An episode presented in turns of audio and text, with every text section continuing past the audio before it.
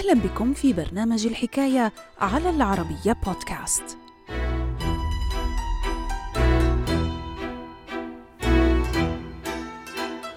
بهدف تكريس وجود العرق الآري ومع حصول الفهرر أدولف هتلر على مقاليد السلطة في ألمانيا أعطى القائد النازي الضوء الأخضر لبدء تنفيذ مشروع أكشن تي 4 في سعي منه للتخلص من المعاقين ذهنياً المشروع تسبب في مقتل ما لا يقل عن سبعين ألفاً من المصابين بإعاقات ذهنية.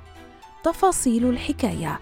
في مقال للكاتب طه عبد الناصر رمضان بعنوان هتلر أباد المعاقين ذهنياً بهذه الطرق البشعة.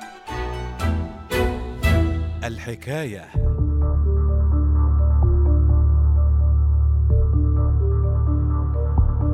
عقب نهاية الحرب العالمية الثانية ظهر للعالم مصطلح أكشن تي 4 والذي اعتمد للإشارة إلى برنامج الموت الرحيم الذي مارسته ألمانيا النازية بهدف التخلص من المصابين بإعاقات ذهنية خلال الفترة ما بين 1939 و 1945 في سعي منها لخلق ما يعرف بالعرق الآري النقي المؤهل لحكم العالم.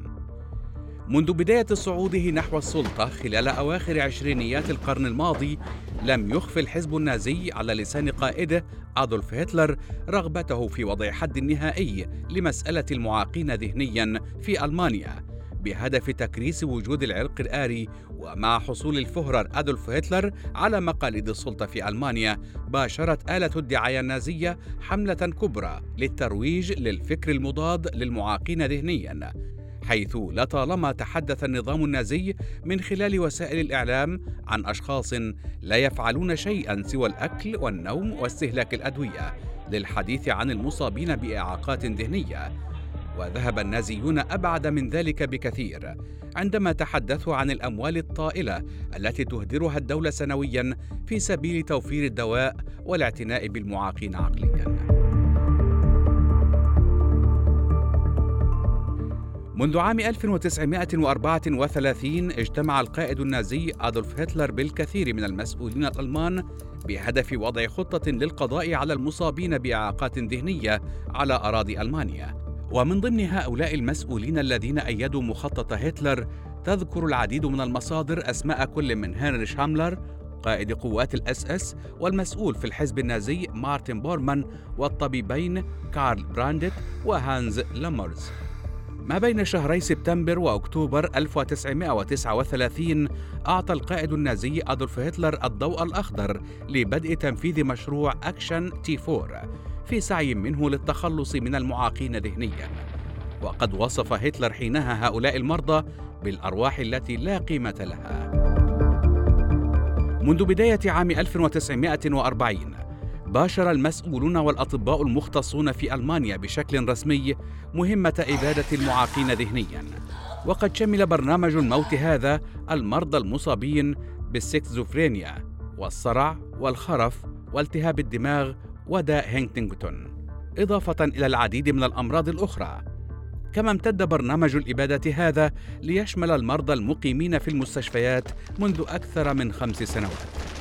واعتمد برنامج الإبادة Action T4 على طرق عديدة للقتل ولعل أبرزها غرف الغاز حيث يجمع المصابون بإعاقات ذهنية داخل غرف كبيرة قبل أن يتم رشهم بغازات قاتلة مثل أحادي أكسيد الكربون وأحيانا كان يتم قتلهم عن طريق تجويعهم. وقد استخدمت أيضا طرق أخرى مبتكرة لقتل الأطفال والمواليد الجدد المعاقين. حيث كان يتم التخلص منهم عن طريق إعطائهم جرعات قاتلة من المورفين.